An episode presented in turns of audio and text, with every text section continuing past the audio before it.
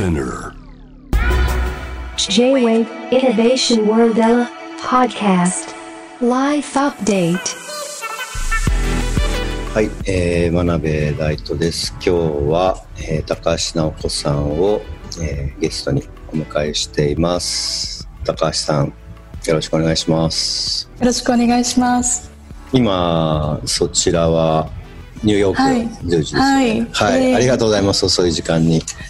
で簡単にちょっといただいてるプロフィールを読み上げさせていただきますと、国連政務平和構築局政策調停部イノベーションセール政務官、はい。はい、国連平和維持活動 PKO 局地雷対策部スーダン事務所に入局した後ニューヨーク本部での中央アフリカ共和国平和維持活動ミッション担当政務官補。旧ソ連中央アジアの担当政務官を経て現職。専門は武力紛争平和維持和平交渉2019年には国連で初めて最新テクノロジー経済データや AI を活用した紛争分析を専門に扱うチーム。イノベーションセルを同局内に立ち上げた。ということでそれ以外にもちょっと全部読んでしまうと上智大学外国語学部ロシア語学科学士学校学長賞米国コロンビア大学国際公共政策大学院修士ロシア語英語に堪能。はいちょっと長かったですけど一回全部。ですね。はい。話していただきました。すみません。はい。でものすごい経歴で多分僕が今までこうやって対談させていただいた方のなんですかねタイプとはまた全然違うタイプそうですよと思うんですけど、はい。まあで最初最初のきっかけはあのススペイン・バルセロナのスバーのソナーフェスティバルのガガボさんの紹介そうです。そうです。はい。ええ、そう、そうなんです。であの、はい私のその、まあ、国連って一口に言いましても、はい。あのいろんなファンクションがあると思うんですけれども、はい。あの私があの今所属している Innovation Cell という国連のチームは、その machine learning をはじめとする AI 最新テクノロジー、はい。ビッグデータや産業界の知見というのを活用して、はい。紛争の解決調停を専門に扱う新チームなんです。であのまあ、いわゆるあの Peace and Security と言われている戦争、武力紛争、民族対立などを担当していまして、で世界193の国と地域でこのような事態が生じた場合にはい。状況をモニタリング、分析して事務総長に報告する。で必要があれば事態の悪化を防ぐために停戦を呼びかけたりとか世界各国に支援を要請するなどの対応を行っているんですけれども、でこのいわゆるピースメイキングっていう仕事の中でイノベーションを起こそうというのが私たちの任務なんです。でそういった関係であの私もあの本当につい最近あのメディア業界の方ですとか、はいアーティスト関係の方とお知り合いになるようになってでその関係であのバーチャルリアリティのアーティストであるガボさんとお知り合いになったんですけれどももう私もあのライトさんと初めてお会いした時はもう本当に緊張していてあのいません。打ち合わせの30分前に周りに到着してあそうだったんです 怪しくならない程度にこううろうろしたりですとか。私ニューヨークから実はお土産を持って行ってたんですけどあまりにそうだったんですね。あそうそうなんです。あまりに緊張していてあの忘れてうっかり持って帰っちゃったので。また次回じゃ。あ そうなんですよね。また次回あの収束したら、あのぜひ。そうですね。それがねえっと1か月ぐらい前ですかもう。そうです。もうちょもっと前です。まだあの、このコロナ関係の事態が悪化する前だったので。そうですよね。普通に対面のミーティングもしてたしまだフライトもまあかなり気をつけないといけなかったけどまあそうですね。制限はそこまでかかってなかったですええはい、ええええそうです。私も本当に週末だけその日本に行って、はいですぐ帰ってくるっていう予定だったのが、あの日本に行ってる間にニューヨークの状況が悪化してっていう感じでした。そうですよねねいやーもうととんでもない1か月2か月ですけどイノベーションセルの具体的な活動ってもう始まってるんですか？これ去年2019年に立ち上がったんですよね、ええ。出来たてほやほやっていうか。そうですね。でそうなんですけれどもあの実は個々人としてはもうずっと何年も前から活動していて、はい。でその個人のあのイノベーティブな取り組みはい。が少しずつ認められていてあ実はこの国連の中にもこんなにイノベーションに熱心な政務官たちがいたんだね。で、まあ、当然あの世界も目まぐるしく変わっていて事務総長も新しいデータを活用するとか新しいテクノロジーを活用するといったことに非常に関心があったのでそういったこの,、あの上からのリーダーシップとあちょっとあのこんなにイノベーションを積極的にやってる個人がいるんだったら個人でやっていないでもうまとまってチームを作りなさいという動きがちょうどマッチしてチームができたという感じです、取り組み自体はもう何年も実はやっていたんです。それがオフィシャルにそういうチームができてってはい、いうええ。ことですね、うん、もうなんかプロジェクトがいくつかはい、あるってええいう感じですかね、そうですね。2つぐらい例をご紹介したいと思うんですけれども、はい。一つはあのソーシャルメディアです。はい。で例えばあの現在イエメンという国で戦争が起きているんですがはいこのイエメンの方々はイエメン方言アラビア語というアラビア語の中でもさらにマイノリティな言語を話しているんです。でこの紛争地にいる彼らが SNS などを使ってイエメン方言アラビア語で発信しているメッセージをはい素早く翻訳して分析して、彼らがいつどこでどのように紛争に反応しているかをリリアルタイムで把握するツールが作られれば、はい国連の紛争調停努力に大きな貢献をもたらせるんじゃないかということを我々は考えたんです。でこのアイデアをもとに必要なのは中東のアラビア語学者さんたちをまず呼んでこないといけない。イエメン方言アラビア語難しいんででさらにそれを理解するコンピューターを作れるコンピューターサイエンティストを持ってこないといけない。うんでそれを私たちユーザーに分かりやすい形でサービスを提供してくれるプロジェクトを作れるエンジニアさんを呼んでこないといけない。でさらにそこに紛争分析の専門である我々国連職員が与えられたデータをもとに我々の仕事に生かしていくという役割をしないといけないっていうそのあの非常にいろんな分野の人が集まったプロジェクトチームをそうですね、作ってでこの課題に取り組んでいます。というのがあの ongoing な現在進行形。あ現在進行形。はい、えー、非常に面白いです。で、またもう一つご紹介したいなと思うのが、リモートセンシングっていうんですけれども、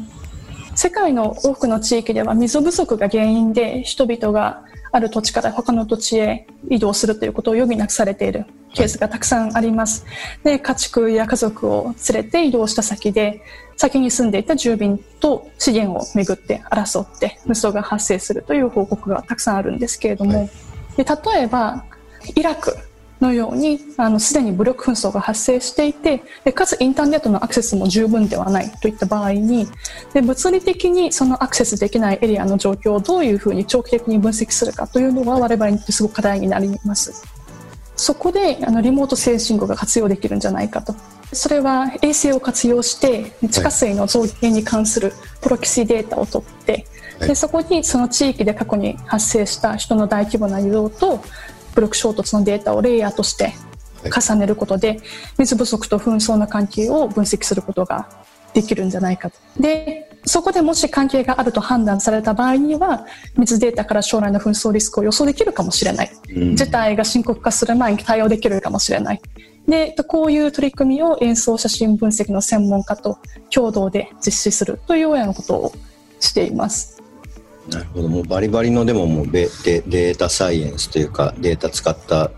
事例っていう感じですもんね。そうですね。あの私も別にあの大斗さんはエンジニアリングというかコンピューターサイエンスのバックグラウンドが終わりじゃないですか、はい、まあ数学ですけど、はい、そうですよね。はい、もう私はそんなことは一切なくって、はい、でなのでその先ほど申し上げたその、まあ、中東のアラビア語学者さんとかコンピューターサイエンティストの方とかエンジニアの方とでお話でかつそのアーティストの方とお話しするにあたっても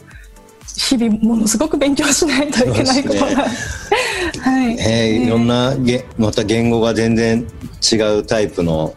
なんか僕僕らがやるものってなんか問題解決っていうよりはやっぱ問題提起のプロジェクトの方が多いんで特にテクノロジー使ったり、まあ、データ使ったりっていうのでそれで実際に紛争をなくそうとかっていうことよりはこうバーチャルな世界ではこれだけサイバーあのテロみたいなことが行われてるんだっていうことも可視化するとか、うん。本当にゴールがそういう紛争を、まあ、予測して、まあ、先に対策を練るとかそういうことだと思うんですけどものすごい仕事ですね。そうですね世界があの私も例えば以前はスーダンですとか、はいあと中アフリカ共和国旧ソ連といろんな地域で仕事をしてきたんですけれども、やっぱり世界が目まぐるしく変わっていてでこう何をどう考えてもやはりあのそれがどんな状況の国にいても新しいテクノロジーやその情報化社会が人々の生活に日常的に影響を与えていることがもう紛れもない事実なのではい、でそれをこういかに我々の75年間続いてきている国連の役割をどういうふうにアップデートしていくか責任がありますし同時に非常に面白い取り組みをできてるなと思います。もともとなんで国連に入ろうと思われたんですか？あの私は子供の時に通り魔にあったんですね。私あの日本基本的に日本生まれ日本育ちなんですけれども、日本とても平和じゃないですか。で自然災害とか大変なことはたくさんありますけど、まあでも基本的にその銃撃戦が起きたりはしないですよね、うんはい。でもそういったその子供の時にその通り魔にあってあ世の中にはこんなにフラストレーションを抱えている人がいる、うん。世の中にはどうしても暴力的な行動に出ないと。出ざるを得ないほど何か追い詰められている人がいるんだというふうに私は理解したんです。でその時からその国連の仕事をこう通じて世の中にはどうして不満を持ってしまう人が生まれてでどういった社会がそういう構造を生み出しているのかということに非常に関心がありました。で特にその向こう側にいる人で、まあ、世の中は決してその二分化されないものだと思うんですけれどもどうしてもその自分とは違う相手側、うん。いわゆるその敵側というかよくわからない人たちっていう側の考えロジックあの理解したいっていう思いが非常にあったので、まあ、その例えば外国語をいくつも勉強したりですとか、はい。い、ろんな国に行ってみたりですとかっていうあの経験を通じてもっとそのお互いに対する思いやりを持てる自分でありたいしうん。強い仕事をしたいしそういう世界があった方が自分にも自分の友達にも自分の家族にも平和。っていうような思いがあって多分この業界にいるんだと思います。いいつ入ったんですか？あの国連に入られたのは、入ったのは、えー、と2015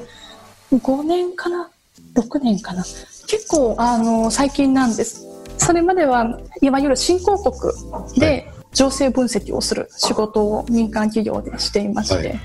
それもすごく楽しかったんですけどどうせあの一度しかない人生だったらやはりいろんなことをで特にその自分が関心があるところちょっと直球でやってみたいなと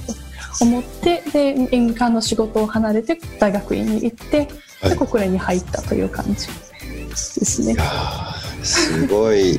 すごいキャリアというかなんなんですかね。もうそのちっちゃい時に受けたショックがそのまま今までつながって仕事になってるってことですよね。なんかそれをあの例えばああじゃあトラウマにならなかったですかっていうふうにおっしゃる人もいるんですけどどちらかというとそのなんか英語で言ったらアイオープニング考えさせられるタイミングだったなと思いますし。すごいもうそのなんですかね。か活動力というかなんかもうすごいなと思うことばっかりなんですけど あれですかその住ん前ちょっとお話聞いたんですけど住んでたこれまで住んでたところでスーダンとかあと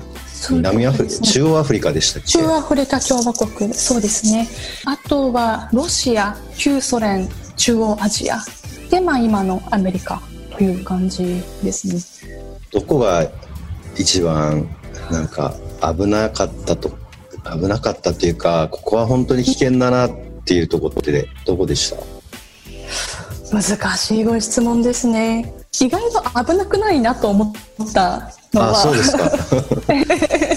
意外と危なくないなと思ったのが、うん、えっとスーダンとニューヨークでした。スーダンはその、まあ、長く内戦があったので、はい。あの少し例えば新聞とかニュースとかでスーダンって聞かれるとあとっても大変なところだっていうイメージ持たれると思うんです。でそれは確かに事実なんですけれどもあのその分その地元住民の方々のつながりが非常に強いのではいで私もあのそれが30歳で初めてアフリカに行ったんですけれども、見た目的にも目立ちますし初めはそのこんな外国人が来てな何しに来たんだって思われてないかなともちょっと不安だったんですが、少し経って近所の方々にご挨拶をしに行ったんです。ねはい。自分が住んでいる家のこの近くのあの牛乳屋さんとか。はい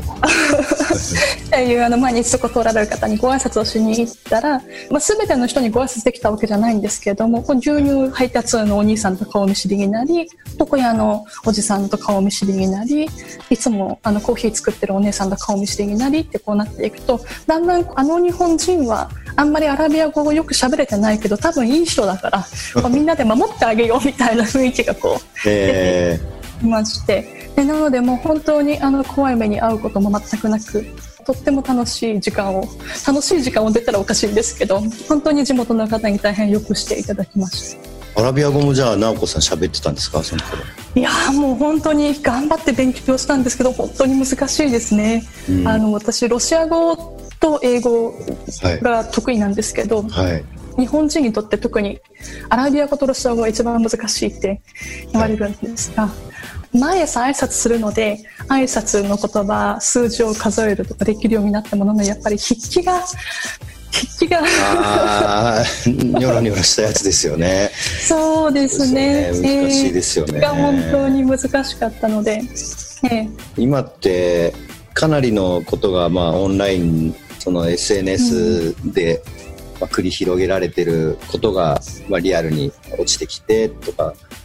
そのいわゆるフェイクニュースみたいなもので人々の活動とかそういう意思とかがまコントロールされるようになってきてると思うんですけど SNS の分析とかっていうことも、ま、やられてるってことですよね。あの多分その概念的になんで我々が今そのこんなに SNS の話のことを話しているのかということを考えるのが多分すごく重要だなと思っているんですけどはいっていうのはその国連75年前からあるんですけどはい。昔は戦争といえば国と国同士が領土をめぐって戦うというイメージがあったと思うんです、うんでそういう意味ではその国の代表同士が A 国と B 国が戦争はやめますと宣言すればそれで戦争はおおむね止まったはい。ですよね。で今は国家とテロリストグループとか国家と少数民族とか同じ国内なんだけど民族と民族とかっていうあの戦争の形がより非対称的で多様化しているんです。それはつまりあの戦争を誰が指揮しているのかが分かりにくくなっていてということはより多くの人の意見を聞かないと戦争の全体像が把握しにくくてひいては戦争を止めるのも難しいっていう状況になっているのが21世紀の現状です。で個人の視点からこの世界を見ると、国境さえ守られていれば安全という世界ではなくなっていますし死なないということだけが平和の定義では多分なくなっていますよね。そういう意味で国境を越えた平和と国境を越えるその平和を脅かす脅威というものがより認知されてきていると思います。紛争解決の第一歩は紛争の相手その向こう側にいる人が何を求めていて何を怖がっているかを理解することなのでその分析を助けてくれるテクノロジーが発展することは個人的にはとてもありがたいです。そういう意味で Natural Language Processing System あの自然言語分析とかあのディープフェイク分析なんかを含めたあの machine learning はあのより多くの人の声を正確に早く分析する上で非常に有用であると思うんです。なので SNS の発展から見えるようにそのこれからの紛争解決というのはもっと学際的な方向でより行われるようになってくると思います。 machine learning でやることもまあいたちごっこになっていくじゃないですかそうですね。うん本当果てしなくずっと続いていくんだろうなっていう、まあ、ちょっと悲観的な思いもありつつやっぱり新しいテクノロジーってもちろん僕なんかはどうやったら面白いことに使えるかなとかっていう、まあ、発想をまあしつつもこれ悪いことに使ったらめちゃくちゃパワフルだなっていうことをまあうっすら考えるわけですよね。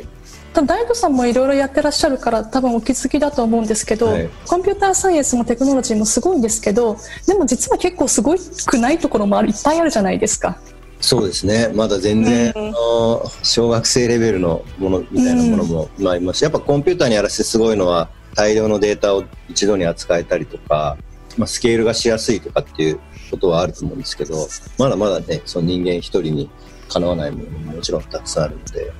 やっぱりその人が住んでいる人の平和を守りたいというのが国連の思いなのでじゃあそれが何が平和かっていうのをやっぱり人個人個人が決めるじゃないですか。はい